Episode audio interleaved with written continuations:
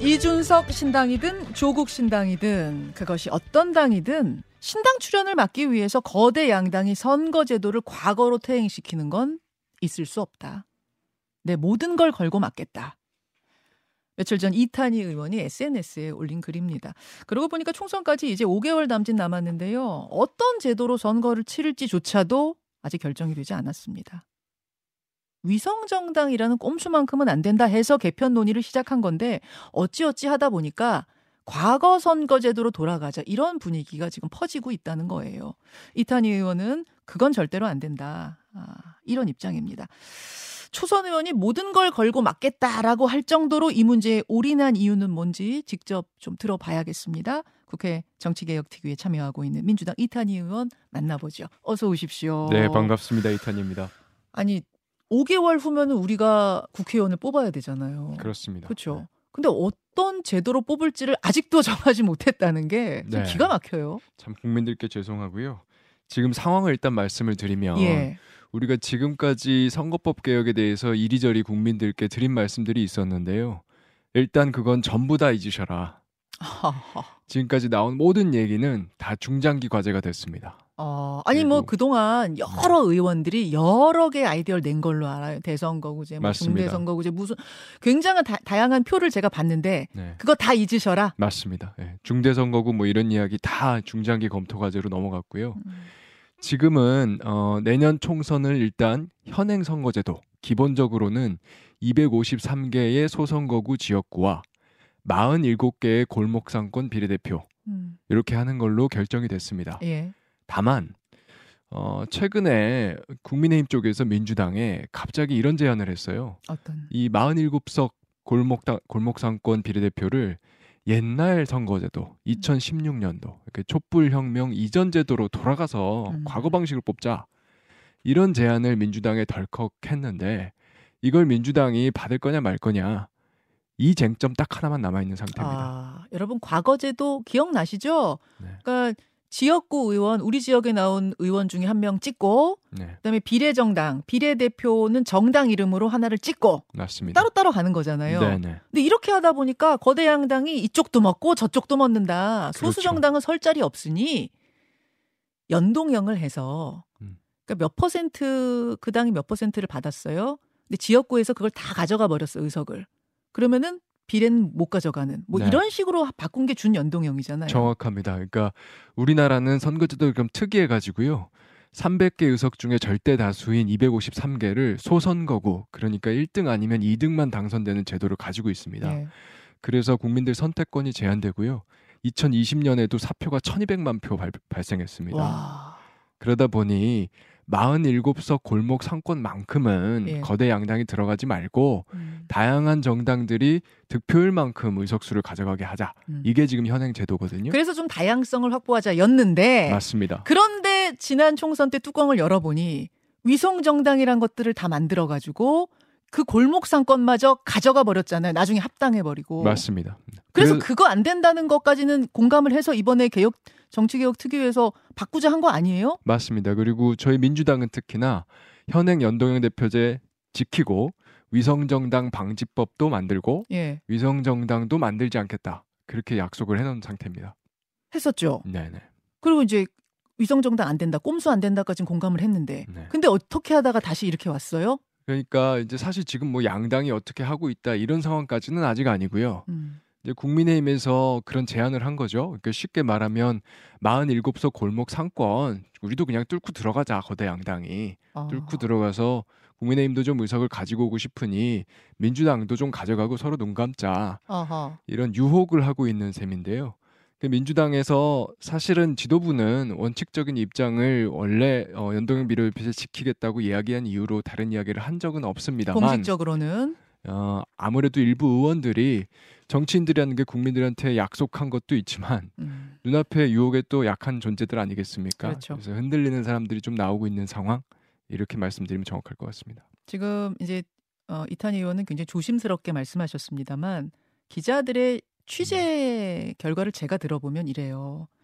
그러니까 표면상으로는 말씀하신 것처럼 여야가 대립이에요. 네. 원래대로 돌아가자. 지역구 한 명 찍고 비례대표 한 명 찍는 병립제로 돌아가자 하는 국민의 힘과 아니다. 준연동형 비례제 유지하자라는 민주당이 겉으로 보기엔 대립하고 있는데 실제 분위기, 물밑 분위기는 그냥 이렇게 대치하다가 결국은 과거로 돌아갈 수밖에 없는 거 아니야? 병립형으로 가자는 뭐 의견 쪽으로 민주당 의원들 중에도 상당수가 마음속으로는 동의하고 있다. 이런 얘기가 들려요. 어, 그래서 제가 절대로 그 규모가 더 이상 커지면 안 되겠다라는 생각이 들어서 제가 가지고 있는 모든 걸 걸고라도 막겠다라는 말씀을 드린 거기도 하고요. 음.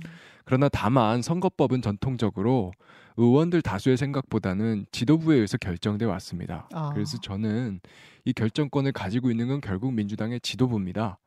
어, 지도부에서 너무 오랫동안 침묵하는 건 안 좋다고 생각합니다. 음. 그러니까 지금 국민의힘에서 사탕 들고 계속 민주당 의원들 유혹하는 건데요. 어. 계속 사탕 먹으면서 아이들 비만 되는데 부모가 손 놓고 있으면 안 되는 거 아니겠습니까? 아니 그 사탕은 왜 사탕인 거예요? 민주당 의원들 중에는 왜 흔들리는 의원들이 생긴 거예요? 의석수죠, 뭐 결국은 의석수 음. 몇석 더 늘어날 수 있지 않느냐, 서로 가져가자. 음. 그리고 경쟁자들 차단할 수 있지 않냐. 신당 생기면. 국민의힘이든 민주당이든 신당 생기면 의석수 빼앗기는 거 마찬가지 아니에요? 이제 이런 사탕이 지금 눈앞에 있다는 거군요. 그렇죠. 그런데 저는 감히 말씀드리지만 어, 우리 국회에 있는 정당들이 신당을 차단하기 위해서 예. 그것이 어떤 정당이든 뭐 이준석 신당이든 조국 신당이든 어떤 정당이든 저는 국민의 선택권을 넓히는 것이라고 하면 나쁘지 않다고 생각하거든요. 음. 어차피 선택은 국민들이 하는 겁니다. 물론이죠. 그리고 국민들 선택을 받은 정당들만 22대 국회에 들어오는 거고요. 그런데 그 경쟁자들을 차단하기 위해서 만약에 지금 병립형 선거제도, 양당 카르텔법이라는 이름이 붙어 있는 이 제도를 도입한다. 예. 저는 그거는 국민들로부터 위임받은 입법권을 사유화하는 거라고 생각합니다. 어. 절대로 있어서는 안 되는 일입니다. 아하. 이런 질문이 들어와요. 조금 이제 기본적인 질문일 수도 네. 있는데 아니 왜 과거 병립형을 반대해요? 그 굉장히 심플하고 훨씬 음. 이해하기 쉬운데 그 되게 오랫동안 우리 그렇게 뽑아왔는데 이탄 의원은 왜 모든 걸 걸고 맞겠다고 해요? 무슨 폐해가 있길래요? 거대 양당제가 뭐 그렇게 나쁜데요? 라고 묻는다면 자, 정치 개혁의 핵심적인 것부터 한번 다시 얘기해 보면 좋겠어요. 어, 최근에 우리가 세수 59조 원 펑크 이 소식을 듣고는 국민들께서 많이 놀라셨을 겁니다. 예. 그런데 이 세수 59조 원 어떻게 채우자 정치인들 토론하는 거 혹시 보신 적 있습니까? 그뭐 제가 뭐 저는 못 본 것 같아요. 네, 없으실 겁니다. 음. 그뿐만이 아니죠. 지금 민생이 얼마나 어렵습니까? 음. 우리 이자 오르고 월세 오르고 그다음에 식비도 오르고 그런데 월급은 그대로고 회사는 사람 안 뽑고 그런데 이 민생을 어떻게 해결하자 정치인들이 토론하고 경쟁하지 않습니다. 음. 정치가 싸움만 하지 일 잘하기 경쟁이 없습니다. 왜 그런가요? 이게 대한민국 정치의 최대 문제고요. 증오 정치, 혐오 정치라는 이름까지 붙었습니다. 맞아요. 이게 계속되는 이유는 반사 이익 구조 때문입니다. 반사이. 예, 대한민국에만 존재하는 특이한 구조인데요. 어, 남을 깎아내리는데 성공만 하면 예. 자연스럽게 내가 선거 이기는 구조.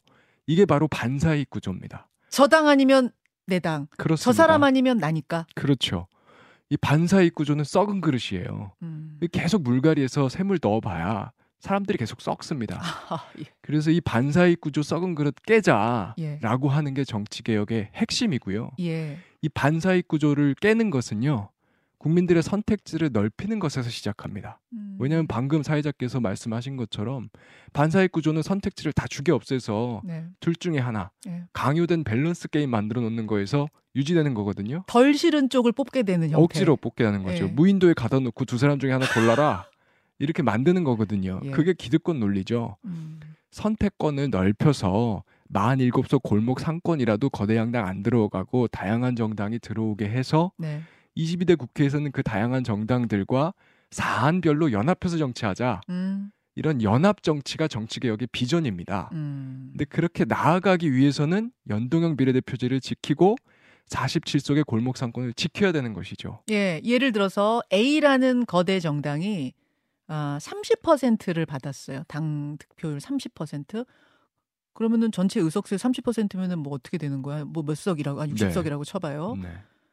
60석을 지역구로 다 차지하고 나면 그 당한테는 비례를 안 주는 거죠. 그렇습니다. 그러면은 이제 소수 정당 중에 비례를 가져갈 수 있는 확률이 높아지는 이게 맞습니다. 바로 준연동형 비례제. 그렇습니다. 그래서 진보도 경쟁하고 보수도 경쟁하는 구도를 만들고요. 음, 그러면 각 정당들이 각자 우리는 이거 하겠다 예. 이야기하겠죠. 예. 근데 혼자만의 힘으로는 못 하겠죠. 음. 그러면 같은 주장을 하는 정당들끼리 사안별로 연합할 수 있는 겁니다. 아 그때 그때. 예를 들면 제가 검찰 개혁 예를 들어 볼게요. 예. 최근에는 보수 유권자들도 여론조사를 하면 10명 중에 두세 명은 검찰 개혁이 필요하다. 너무 지금 권한이 많다. 음. 수사하고 기소만은 좀 분리하자. 이런 의견들이 있습니다. 예. 만약에 이런 보수 유권자들을 대변할 수 있는 합리적인 보수 세력이 정당으로 22대 국회에 들어온다고 하면 음. 저희 민주당은 그런 정당과 함께 검찰 개혁 법안 처리할 수 있습니다. 아 거대 영당, 거대 야, 야당, 거대 여당이 지금은 혼자도 할 수 있는 구조인데 그때가 되면 이게 되면 지금은 혼자 못 혼자는- 하고 있죠, 오히려. 왜냐하면 윤석열 대통령이 모든 걸 거부하니까요. 아, 거부권 행사해 버리니까. 예, 예. 그 소위 말하는 묻지마 거부권을 행사한 그런 구조. 음. 또 반대로 민주당은 180석 가지고 독주한다는 독주 프레임 속에 걸려서 음. 혐오 대상이 되는 구조에 지금 갇혀서 음흠. 대한민국 정치에 올 수도 또 한편으로는 무정부 상태 아닌 겁니까? 음. 근데 이제 그걸 깨고 검찰 개혁이라고 하는 이런 사안들에 대해서 네. 동의하는 세력들이 같이 추진을 하게 되면 예. 사안을 추진하는 과정에서 국민들의 뜻도 더 잘 반영되고 예. 그 법안 통과 후에도 후유증이 없죠.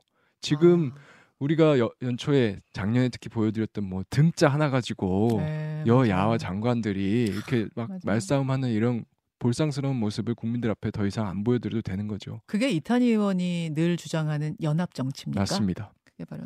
근데 이런 얘기하면 민주당에서는 싫어하지 않아요? 당원들도 아니 지금 민주당이 200석 얘기하고 있는 와중에 이탄희 의원은 뭐 이걸 나누자 뭐 소수 정당 골목 상권 이거 무슨 얘기하는 겁니까? 이런 얘기 안 들으세요?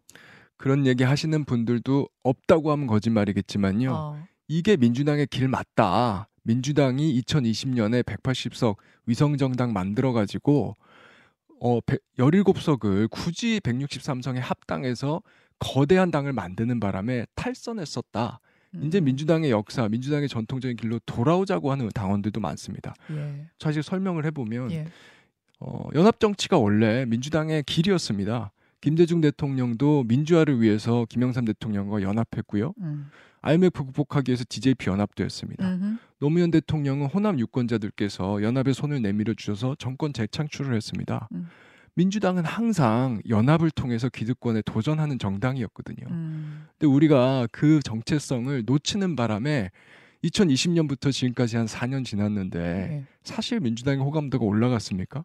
어. 민주당의 신뢰도가 올라갔나요? 어. 그렇지 않지 않습니까? 예. 그래서 지금도 윤석열 대통령 심판론이 이렇게 강해도 민주당 지지도가 안 오르는 이런 어려움에 처해 있는데 야, 이 얘기는 민주당 의원으로서는 굉장히 뼈 아픈 얘기를 직접 하시네요. 그렇지만 정직한 이야기이기도 하고 이 질문을 피하고 다음 총선을 치를 수가 없죠. 음. 그래서 이것들에 동의하는 우리 민주당에 깨어 있는 정치 의식을 가지고 있고 민주당의 기억을 가지고 있는 당원들이 훨씬 더 많고요. 예. 그렇기 때문에 이번에는 민주당의 길로 가자. 아하. 민주당의 전통을 지키자라고 말씀하시는 분들 굉장히 많습니다. 그렇군요. 네.